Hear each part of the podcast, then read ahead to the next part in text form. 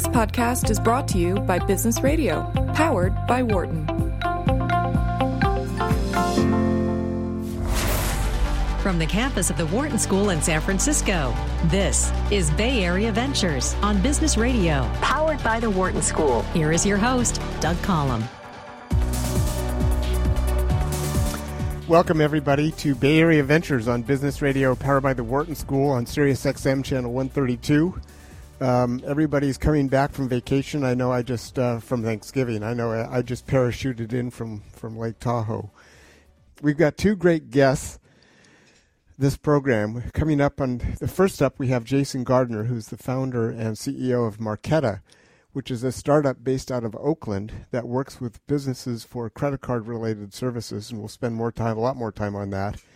Uh, Bay Area Ventures is about startups and venture capital here, principally in the San Francisco Bay Area. So our first guest is Jason Gardner, founder and CEO of Marqeta. Welcome, Jason. Good to have you on board. Thanks for having me, Doug. So, uh, just to begin, as kind of a thumbnail sketch, what does Marqeta do? And um, I always I don't capture these things very well, so I depend upon our guests to set me straight. Uh, Marqeta is an open platform for modern card issuing. So, modern card issuing is uh, the ability for companies to build card products, whether they be Visa, MasterCard, Discover. So, credit card or debit card? Credit cards, debit cards, prepaid cards. They could be physical plastic. Uh, they could be virtual cards. Um, so, a, you know, a, a number on a, a phone or something like that uh, or a tokenized card, which is a card that fits into Apple Pay or Android Pay. So we give the ability for companies like Square, Instacart, DoorDash uh, to build these products to either support their core business or be their core business. So we'll definitely jump more into this, but is it fair to characterize it as a platform in effect? It's, it's because plat- it, it covers multiple services that businesses businesses need.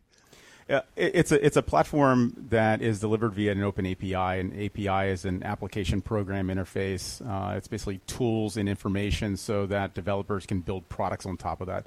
They build products that make uh, calls to these APIs, and it creates a certain function uh, around uh, a card product. Uh, and again, the card products could be physical plastic cards, virtual cards, uh, tokenized yeah. cards for Apple Pay and Android Pay. I get it. Okay, good.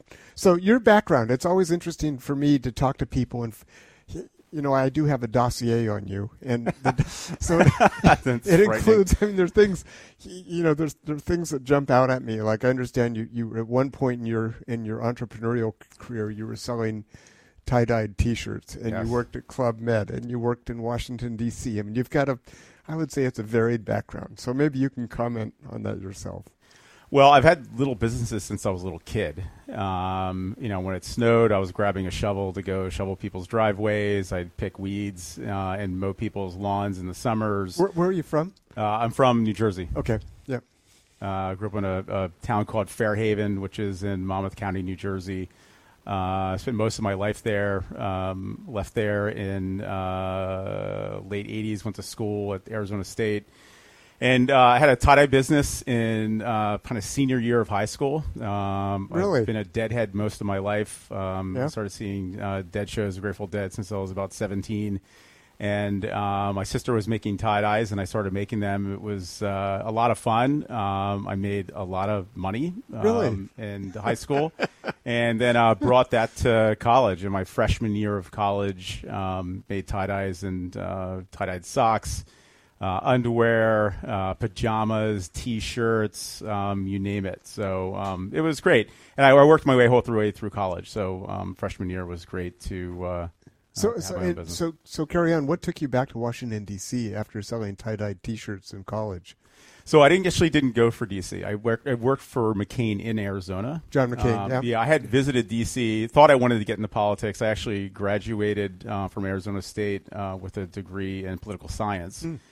And that's what I thought I wanted to do. Um, I worked for uh, Senator McCain's office for about a year and a half. Uh, I was a constituent liaison covering Army, Navy, Air Force, Marines. And this was like back in the 1990s This is back, I, I, believe, 91, 92. Okay. Kind of dating myself, but yeah. it was uh, it was a ways back when. Um, I loved it. Uh, what I learned uh, in working with politics, especially being you know very very junior, um, your opinion doesn't necessarily matter. Uh, and being a Jewish kid from New Jersey, um, I'm very outspoken, um, very gregarious personality, and uh, I would have found it pretty difficult to work in work in Washington. So. Um, I finished. Uh, uh, I worked for McCain's. Uh, finished school. Um, backpacked Europe for about four months. Um, Wow, went back yeah. to New Jersey and then packed my car up and moved to California. My dad was living in Mill Valley.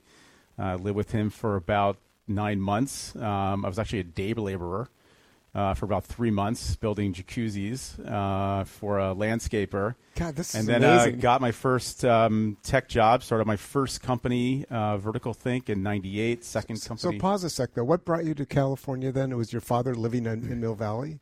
Uh, technology. So Even um, then, even af- then, I was I was into uh, technology when I was about the computers. When I was about nine years old. Um, I was one of these sort of self-taught folks. You know, would take Yeah. apart irons and radios and try to figure if I can uh, use frequency waves to increase the heat on an iron. Uh, my mom would say whenever we got something electronic in the house, you'd always take it apart and never put it back together again. um, so it was a lot of fun. And Yeah. uh, when he moved out here, um, my dad moved out here, I think in '84. Uh, I had really never been outside the tri-state area, uh, Mm-hmm. Yep. and came to visit him. And uh, all I wanted to do was visit, visit Silicon Valley, which I thought was like a mountain of silicon. It turned out it wasn't. Uh, we went to Apple and HP uh, and Intel campuses, and This is um, this is back really during some of the formative. Well, it's too early. S- some of the, the during the surge of Silicon Valley from the 1980s to the 2000s, right? I mean, so Yeah, you, you was- witnessed a lot of that. Then. Yeah, I was. Uh, I, I came out to visit him when I, I think it was about fourteen. Yeah. Uh, and I just I fell in love, and I knew it's where I wanted to be. Uh, I had to as soon as I finished college, I told them I was going to be moving to California, and um, Yeah. I've been here ever since. Moved here in uh, 1994. So what was what was your first exposure to a tech company then? Uh, actually, my first exposure to a tech company was actually my first exposure to the internet. Um, it was a small uh, company in Emeryville. I can't even remember the name of it. They sort of built custom computers. Yeah. And uh, my first day, I sat down and I got I was at a desktop. Uh, the office manager set me up, and she said, "Oh, I'm going to send you an email." And I didn't even know what an email was. Uh, But it sounded cool. it sounded very cool. Um, she sent me an email, and I was completely blown away.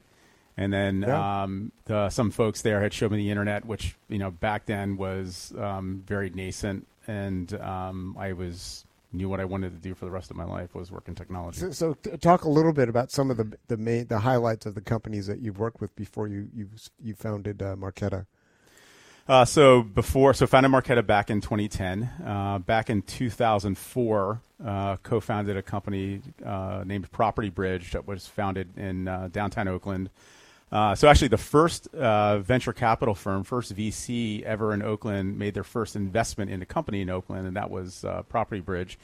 Uh, we started that in 2004. We sold that to MoneyGram International in 2007. Uh, before that, my first kind of entrepreneurial step in the water was back in 1998. Started a company called Vertical Think. Uh, was a sort of early Elance type of company where um, you know you're bringing together was web development projects and, and web developers. Uh, at the time, you know, obviously finding developers to do um, to do, to build websites was very hard to do, uh, especially if it was uh, Wait, what a switch now! I mean, yeah, it was probably it was, it was a you know for small projects it was tough because all of the sort of the major web development firms were busy on you know these major major projects. Uh, so we found a niche um, in the marketplace where there were smaller projects where you had web developers who you know were either working at home or in small teams, and then you had large companies that had fairly small projects. So um, we connected those folks. Um, I learned a lot. The company was not successful. That Uh, was, al- I- that was also a tough time though too. I mean Oh. that that period where you had the dot com bust, and then the you know Death Valley for the year or two after that, or years after that.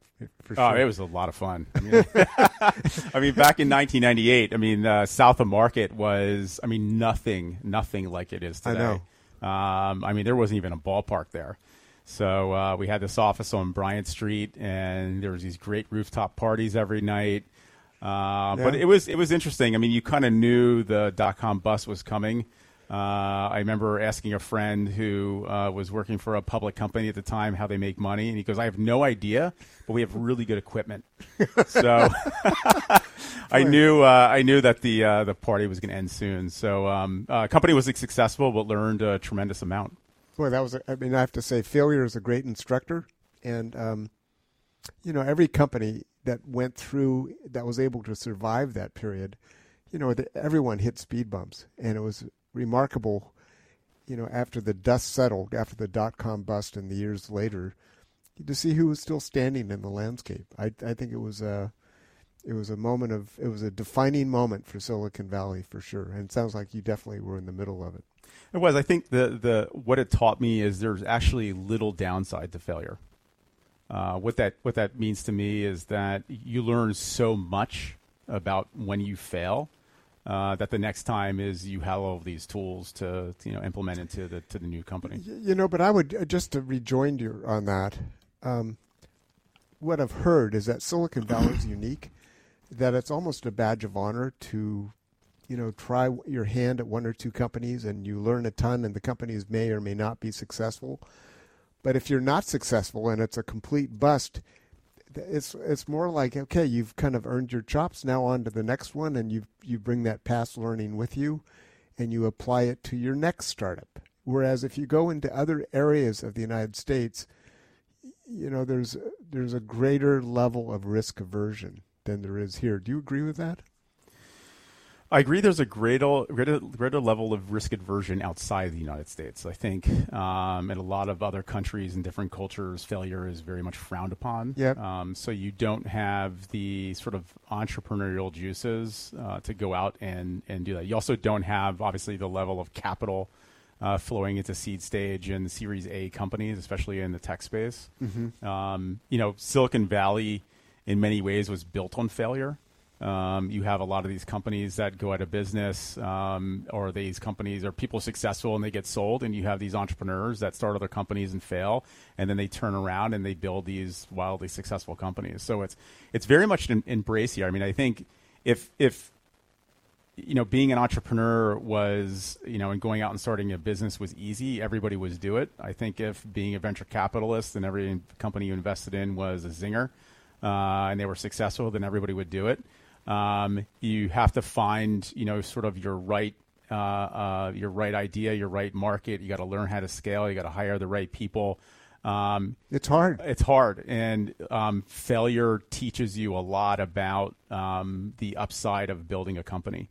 And when you fail, um, the downside is not that much. I mean, it's like you went out and did it. You lost money, um, you know, from your friends, from your family. Um, you took time out of your life, you took other people's time. Uh, but in the scheme of things, you learn so much that the next time you have this set of tools to be successful. And I was very lucky. I met um, other entrepreneurs who were failed in the past, and we all got together and basically took all of our learnings and built Property Bridge, which was ultimately successful, and we sold that. So um, good and things then- happen. Yeah. yeah, and then going into Marqeta, um, I knew exactly what I wanted to do. I knew I had what I needed to do. I knew how I needed to do it. So what? Let's let's jump on that. What was the inspiration behind Marqeta? Uh, so started uh, after I sold Property Bridge, worked with uh, MoneyGram on a contract for about two years. Um, was actually eating sushi with a friend in San Francisco, and he said, "Hey, you know, I have all these Groupons. Uh, I hate carrying around paper. I'd really like to put these things on a card. You know, you're a payment near. Go figure this out." And it was almost like being struck by lightning. Um, my thinking, So there was kind of an epiphany, if you will. I mean, that's yeah, there's that aha moment. Really? yeah. Um, yeah. where you know uh, either you can have an idea or an idea has you, and when the idea has you, um, it's almost like a force of nature. You can't stop thinking about it, um, and then you get in front of a whiteboard and you start to write things down and ideas, and it just builds this momentum where it's really unstoppable. Uh, and so, in the case that with the light bulb that went on that inspired Marqeta, were you alone? Were you were you whiteboarding on your own, thinking through things, or did you have other folks kind of cl- clustered around working with you on that? uh, no, I'm what's known as a sole founder. So is unusual. Uh, it's unusual.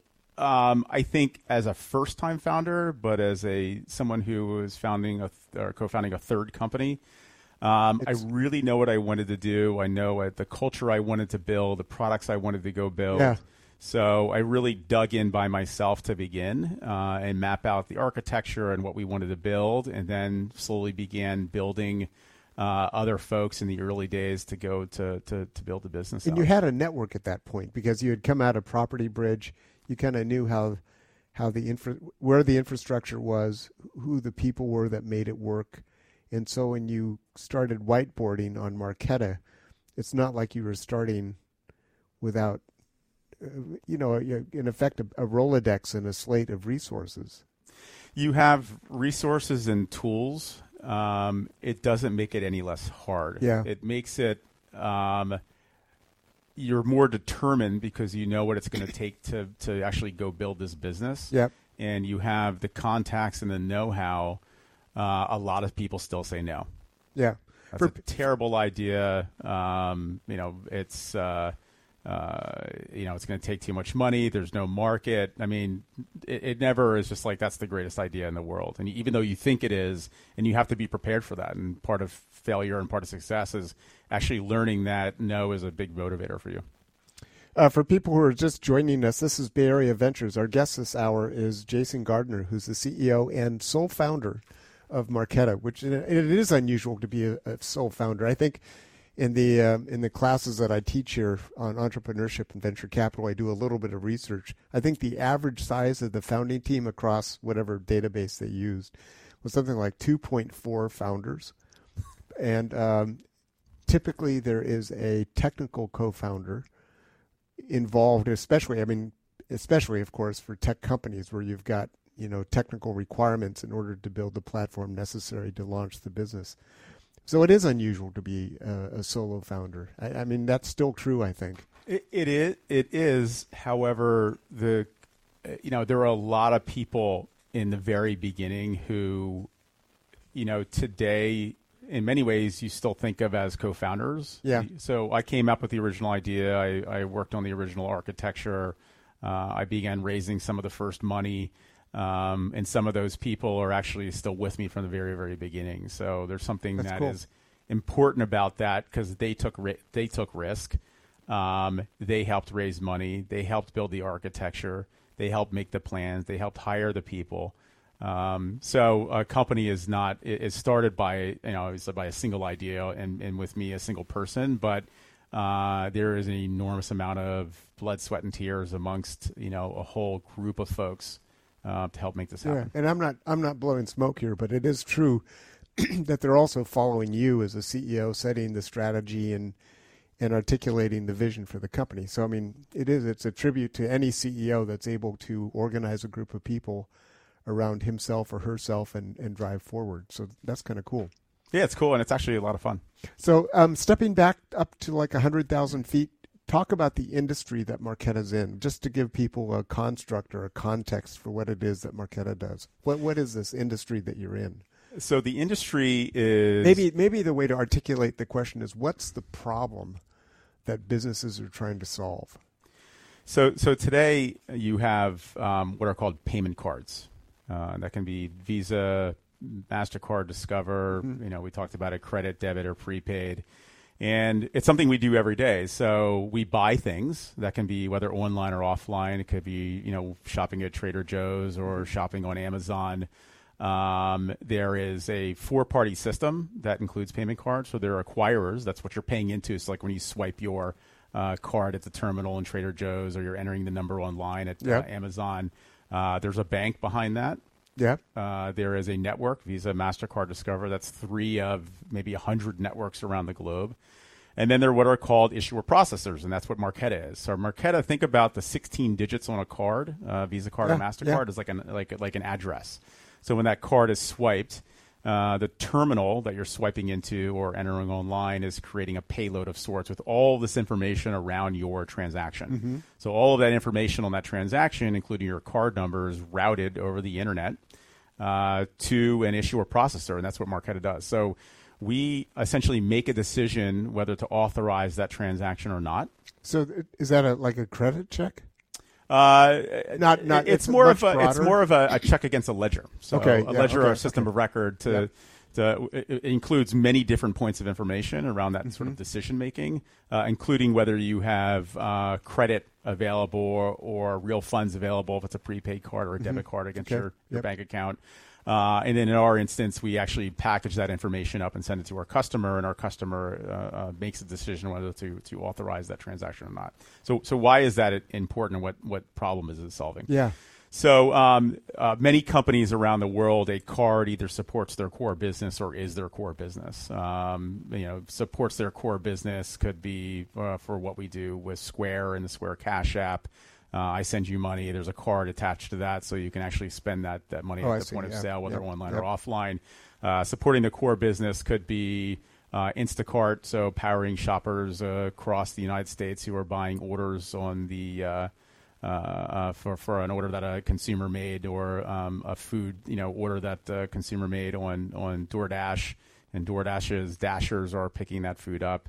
Uh, a core business could be a, a, expense management card and an app that's tied to that, so you can go um, um, you know support a small and, uh, and medium business. So, um, so, that covers a lot of waterfront right there. I mean, it does. It, it's definitely yeah. a global phenomenon. So modern card issuing, uh, whether those cards are supporting the core business or are the core business, is something that's happening around the world in every single country. We're seeing yep. where uh, cash, in many ways, is becoming an endangered species. You know, 99% of transactions in Scandinavian countries is done electronically.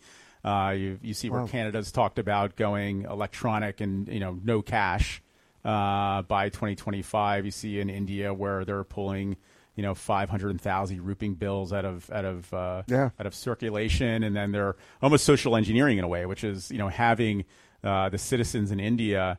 Um, uh, thumbprints and iris scans to enter them into electronic payment system. In many ways, they're trying to fight the black market, uh, which is obviously dominated by cash, as it is in every country yep. around the world. Yep. Um, so you think about that tied to what we're building in the companies that you know back in 2010, most of the companies that we're working with today hadn't even been invented yet. And we still believe that there are all these companies that haven't been invented yet where a card either supports their core business or is their core business around the globe. And that's why we exist is to service those customers.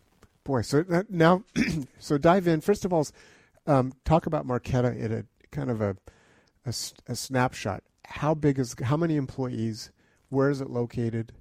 Um, I mean, anything? You, how much funding have you raised to date? I mean, just give us a profile of the company so we can appreciate what it is we're talking about when you're discussing the business. Uh, we're 250 people located at a downtown Oakland, Oakland, California, in the Bay Area. Uh, we've raised 116 million dollars to date uh, from great firms like Goldman Sachs, ICONIQ Capital, 83 North, Granite Ventures, Commerce Ventures, um, it's been um, it's been great. We started the company back in 2010. Uh, it took us about two and a half years to build the technology. Uh, started in the early days with the Marqeta card, which was the kind of the, the impetus, which was you know putting Groupons on a single piece of plastic. Yep. Uh, we solved that problem using technology, and then opened up the uh, API at the end of 2014, and have taken off like a rocket ever since. So, um, just to ask, I mean, kind of taking stabs at some of the data. Why Oakland? How did you end up over there? I mean, you know, we've looked at this repeatedly on the program when people come in from different parts of the Bay Area. Yeah, I saw Joel Flory, who's also in downtown Oakland. yeah, so yep. so how how did you end up in Oakland? What was the decision behind that? I, lo- I love Oakland. I live in Oakland. Yeah. Um, Oakland is a very hardworking town. I think it's it's something uh, that it's definitely a town that's part of the Bay Area, but doesn't get the sort of the cachet or the focus like San Francisco does. Um, there are very few tech companies, certainly at our scale, that are that are based in Oakland. Is cost of living an advantage in Oakland? Cost of living is definitely an advantage. It turns out that a lot of the people um, that we interview and have joined the company actually live in the East Bay. In East Bay, all the way down to Fremont, uh, out to Marin. Um, it turns yeah. out, you know, a lot of people, it's very hard to, you know, not only afford San Francisco for rent, but actually find a place to rent in San Francisco. Right. Yeah. Um, I've lived in Oakland since 2002, uh, and it's a it's a great place, and it's it's one of these places that it gets a bad rap. Um, if you don't live there. If you live there, there's just this great, hardworking, blue collar nature about sense it. Sense of community, I think. And a sense yeah. of community. Um, there's great things to do. There's a sort of an eclectic view of things. um, that is it's it's tangible. It's something Yeah. that it's it's very people focused. It's a great community. Um, it's I you know I can't imagine uh, having a company anywhere else except Oakland. Are all 250 employees in Oakland, or do you have offices? No, um, a, a, a big majority is probably 20 or so. Uh, we have an office in London. Uh, Wow. That's about six folks. Uh, we just opened that up this year.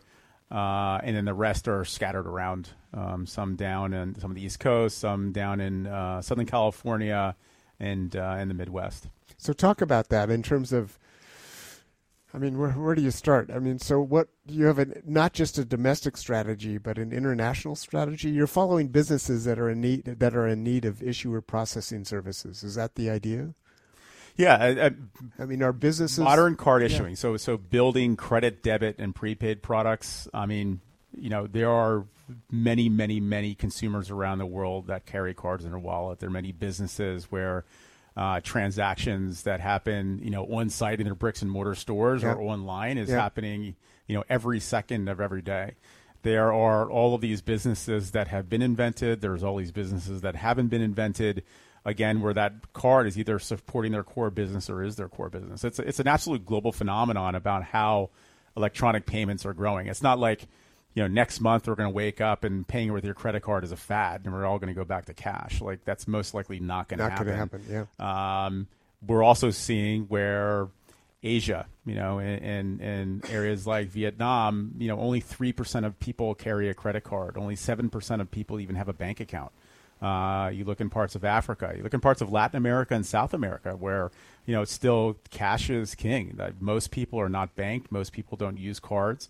Uh, and there are many great entrepreneurs, um, great companies um, being built today, being invented today uh, that are going to leverage cards to go build and service new types of constituencies around the world. So when you open an office in London, six employees, is is that more of an opportun, opportunistic move, or you're, you know, suddenly there's a business opportunity there and you just go with it, or is it because you've got uh, a deliberate strategy? We want to go international. We think London's, you know, one of the major financial centers of the world, or is it driven by partnerships? I saw in your um, some of your press that you've got, for example, a strategic partnership with a carrier like like Visa. I mean, so how do you how did you determine to open up London as opposed to going to Asia, for example?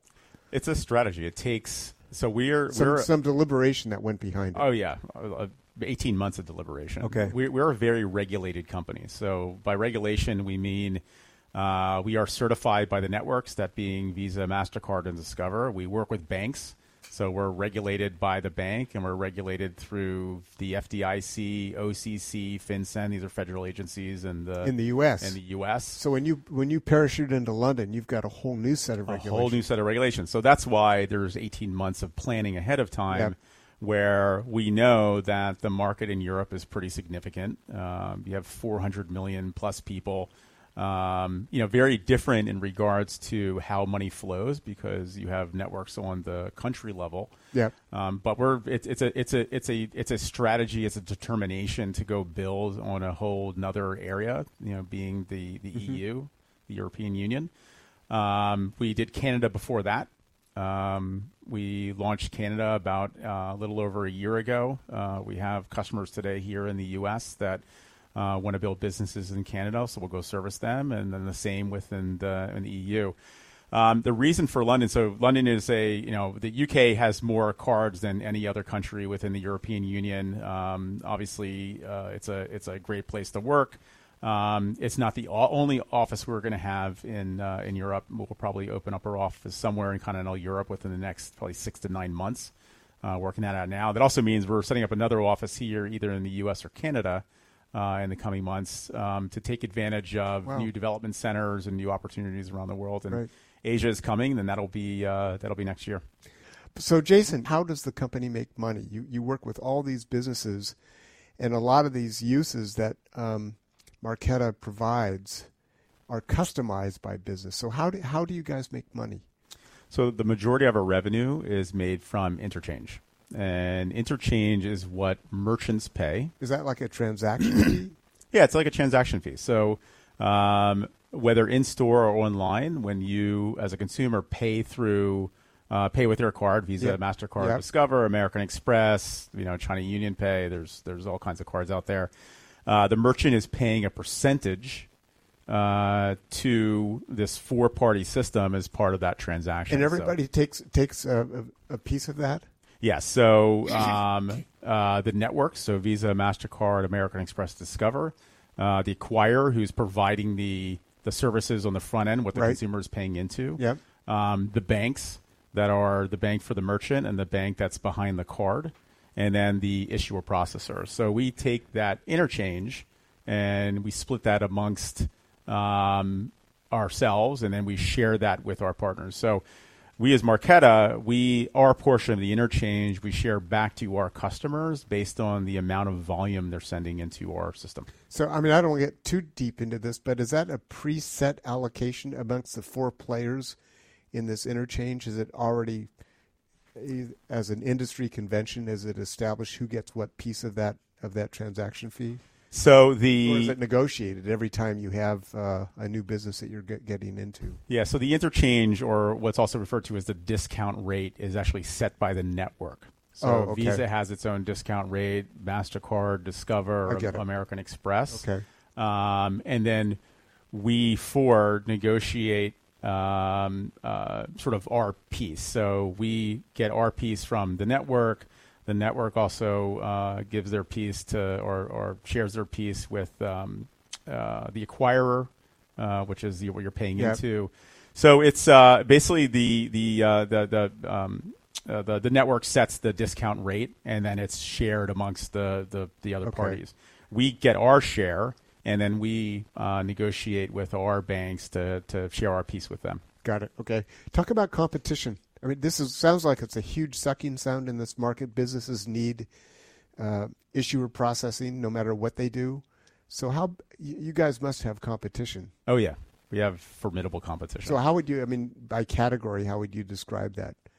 So, uh, I mean, credit cards have been around for a long time, and so has the technology that powers them. So, we we like to refer to them as sort of the legacy infrastructure. So, I'm going to pick on that piece. So, Okay. you, I know you have a strategic relationship with Visa, in the sense that they, I think they were they infused equity into the company as well. Infused capital. capital. Um, but so are they both a competitor and a strategic investor? No, Visa is not a competitor at all. So think of Visa as like Southern Pacific Railroad. So Okay. they provide the rails so many companies can ride those rails. We're just one of the issuer processors that ride those rails. So think of us as like the conductor and the locomotive, and then our customers are all of the train cars behind that. So we're leveraging their sort of rails to, and we, we you know we they, they get a piece of the of the volume or piece of the interchange as part of that. So they, they don't compete at all. They actually enable all of this. And Visa and, and Mastercard is, is the same. is is a network of about twenty four thousand banks across the world, and those banks uh, service both merchants uh, and service uh, issuer processors like us. So you probably have cards in your wallet. You might have like a Bank of America card. So Right. Bank of America is the issuer behind your card. Visa's the network.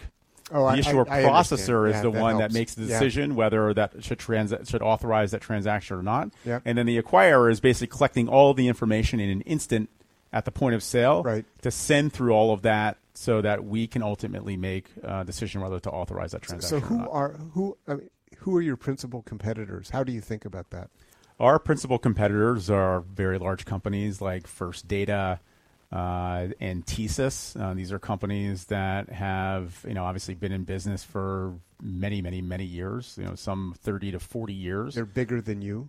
Oh, they're much much bigger than Yeah. us. Uh, orders of magnitude larger than us. And, and think about it, like we we the, we decided to go out and build Marqeta because we believe that there were all these companies that haven't been invented yet, where a card was either going to support their core business or be their core business, and we wanted to build a very modern version of a of a First Data or a, or a, or a TSYS.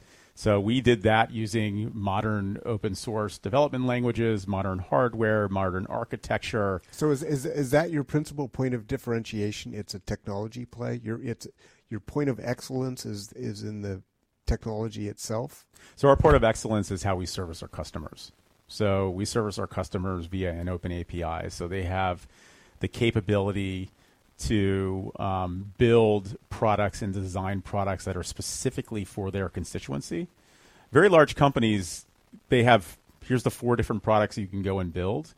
With Marqeta and our platform, it allows a customer to go in and really have n number of options of, of how they want to go service their customers because they have all of these API calls and all of this technology where they can build a very, very specific product and how they want to to operate out in the field, how they want it to act uh, when it's swiped, and that allows them to go service a, a, constituency. So if you're a new company and and you want to build a product to serve a very specific constituency, it's very hard to service a specific constituency with a, a, a sort of a generalized standardized product, product, a standardized product. Yeah. You want to go build something very specific for them, and that's where we come in. And that was our original belief in the beginning was that you know there there are these businesses that are not going to want to build on top of a build a standard product. They're going to build something that's very specific, and our platform gives them the ability to. So do who that. does the customization? Does the business do that using your open API? Can do they customize themselves, or is a big component of what you do? it's Marqeta provided customization based on a, a, questionnaire or customer specs that are given to you. We guide them. Yeah. But this is their products. Think Yeah. of us as like the Intel inside. Yeah. You know, the Intel powers many different types of products. It's up to that company to design, build, service, and bring Yeah. to market those products. Um, we are lucky enough to work with the, some of the greatest companies in the world who are building beautiful products that are designed very well and service these constituencies in a in an incredible way. So we like to think of ourselves as the intel inside in that, and we I provide the yeah. platform and guide them um, based on what we know around uh, this in this industry and help them build these products to service their constituencies. So, but I mean, just kind of scrolling ahead because I want to jump into some other areas here for discussion. But you know, if things go swimmingly over the next, I don't know, pick a time frame: three years, five years, ten years. Where do you see Marqeta going? I mean, you've raised, you've got 250 employees. You're sounds like you're starting to implement an international strategy. Uh, you know, is it intergalactic domination? Is it? I mean, what, what, what is it that you're you're you're working toward? Uh, payment cards on Mars. yeah, that's yeah, coming. actually, I wonder if the, the I wonder if the lander was successful. I was successful. Oh, great. they landed today. It was a, a, a That's incredible. marvelously successful landing. That's incredible. Yeah. Um, so sky's the limit for us. We have a lot of options. Um, being a venture-backed company, um, you know, there'll be a liquidity event at some point. Um, the thought of building Marqeta under somebody else's umbrella, which is mean being acquired, isn't isn't terribly interesting to us. So um, options would probably be the public market. Um, I think based on how fast the industry is going, um, the options around the world, the opportunity around the world. Um, we think Marqeta is a generational company. We think that you know, just like Intel and powering you know laptops Yeah. and phones and IoT devices, Yeah. uh, the capability for companies to build new generations of card products uh, over the coming years. That opportunity is immense. Um, it's immense around the world. So um, we see ourselves being a global company. Do, do, just to ask the kind of the frank question, do you worry about exits, or do you just think performance, execution, growth? I mean, do you, you you've got you've got a bunch of VCs, you've got a bunch of institutional capital sitting around your board table. You've got people who have invested a lot of money in the company, and at the end of the day, this is not philanthropy for them. They're looking for a return on their investment, and that return on investment, there's a clock ticking, I assume. Do you do you worry about exits, whether it's an M and A deal or an IPO, or do you just think screw it? I'm look, I'm just going to grow this company and be efficient and aggressive. How do you how do you think about that? So no, I don't think about an exit. I don't think about M and A. I don't think about the public markets. Yeah. I'm more focused on the next 18 to 24 months and really building out uh, our strategy and our business in the United States and Canada and Europe, uh, heading into Asia, heading into Latin America and South America. Uh, Africa, you know, obviously an, an, incredibly fast-growing um, uh, uh, uh, country of nations that where you see uh, M-Pesa has really taken hold, which is the network within Africa. Uh, how do we add cards to that? And, and on the other hand, I think you know VCs. Uh, it was typically about a ten-year time frame for an M and A exit or going public. That's definitely changed, And I think that's changed because companies are being built at massive scale now. You know, look at Airbnb just announced, um, you know, their first billion dollars in, in revenue, uh, Oh, annual revenue. Yeah, like yeah. that, it, it's a whole different level of scale than you know what we've experienced even ten years ago within within venture capital. The point So- being, it takes longer to get to, to realize the. It doesn't. know. It takes longer. It's that is that you there is more venture flowing into companies uh, who are at orders of magnitude of scale than they've been in the past. Like you know, back in the past, um, you could go public on you know not that much revenue. Yeah. You know, now companies are staying private much much longer. And it's absolutely paying off for the you know The private, capital the community private investors who are watching the growth the of the employees, yeah. the customers. So, um, you know, g- an M and A event or going public is at a longer time horizon now.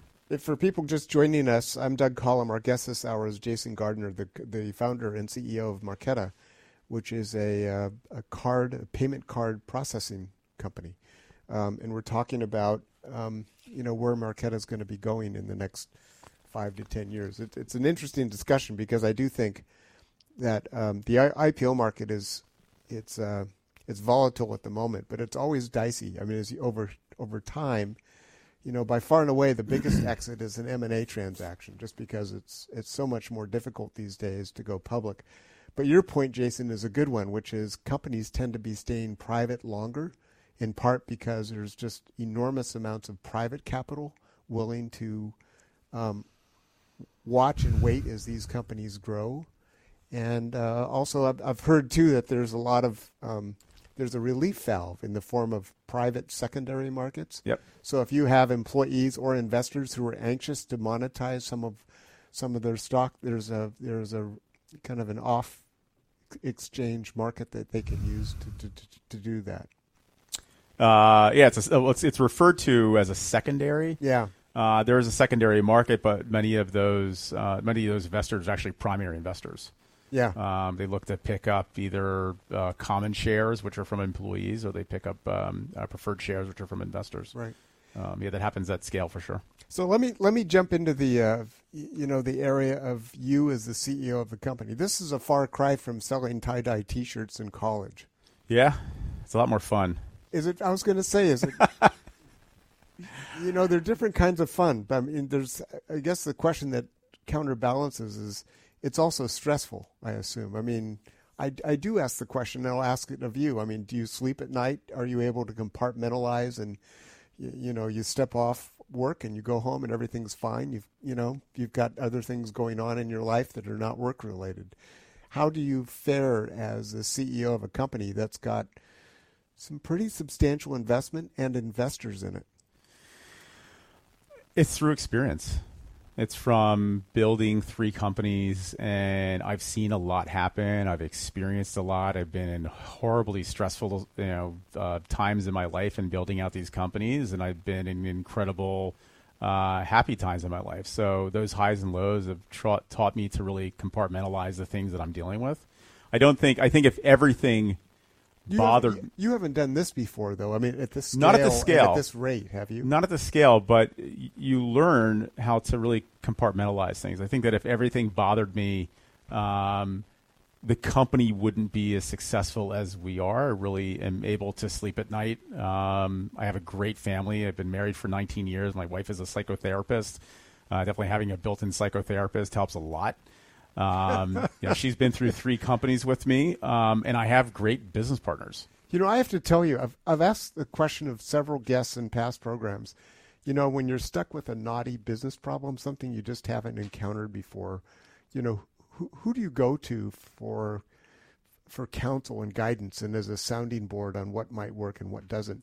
And I've had two or three guests say they go to their spouse. Yeah.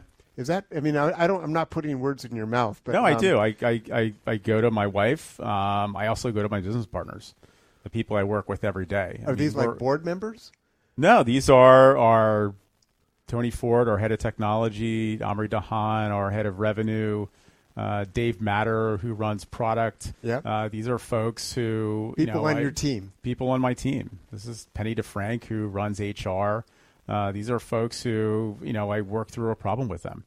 Um, you know, we've put an enormous amount of time in this company together. Like we've been through a lot, both personally and professionally, to build out a business. Uh, and when we're dealing with hairy issues, um, we sit down and we talk about it as a team. What what my wife helps me out with is really the emotional sides of things, which is just being able to come home and talk, and not be judged and not be worried and not just Yeah. be able to, you know, almost ac- operate as a release valve. And um, she always has great perspective on things. Yeah, I mean, I would guess that one one of the more difficult aspects of the business is just it's true of every business is people management. I mean, your your background strikes me as being both a, as a balance between both people people good with people and also good with technology because you've had that in your in your prior experiences. You were programming computers at the age of nine. I mean, so you know where do you find most of your challenge as you as you run a company that's now eight years out of the box and has raised over a hundred million in capital I love people. I really enjoy with people, spending time with people, um, working with people. I was in, interesting. I have an interview today, and um, you know, everyone says like, you know, you are a professional CEO. What do you love most about being a professional CEO? And I said, people.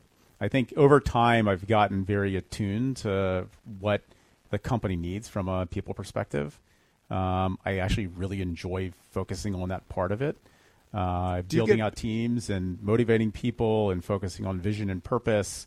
Um, it took me a really, really long time to to figure that out. I think i was going to ask you do you get better at it you definitely get better at it. What really helped me is uh, we brought on an executive coach for our team, uh, and she Oh. has done an absolutely remarkable job because she she actually works with a lot of companies in Silicon Valley, and you just don't know what you don't know. And when she works with you, she really begins to understand like how you make decisions.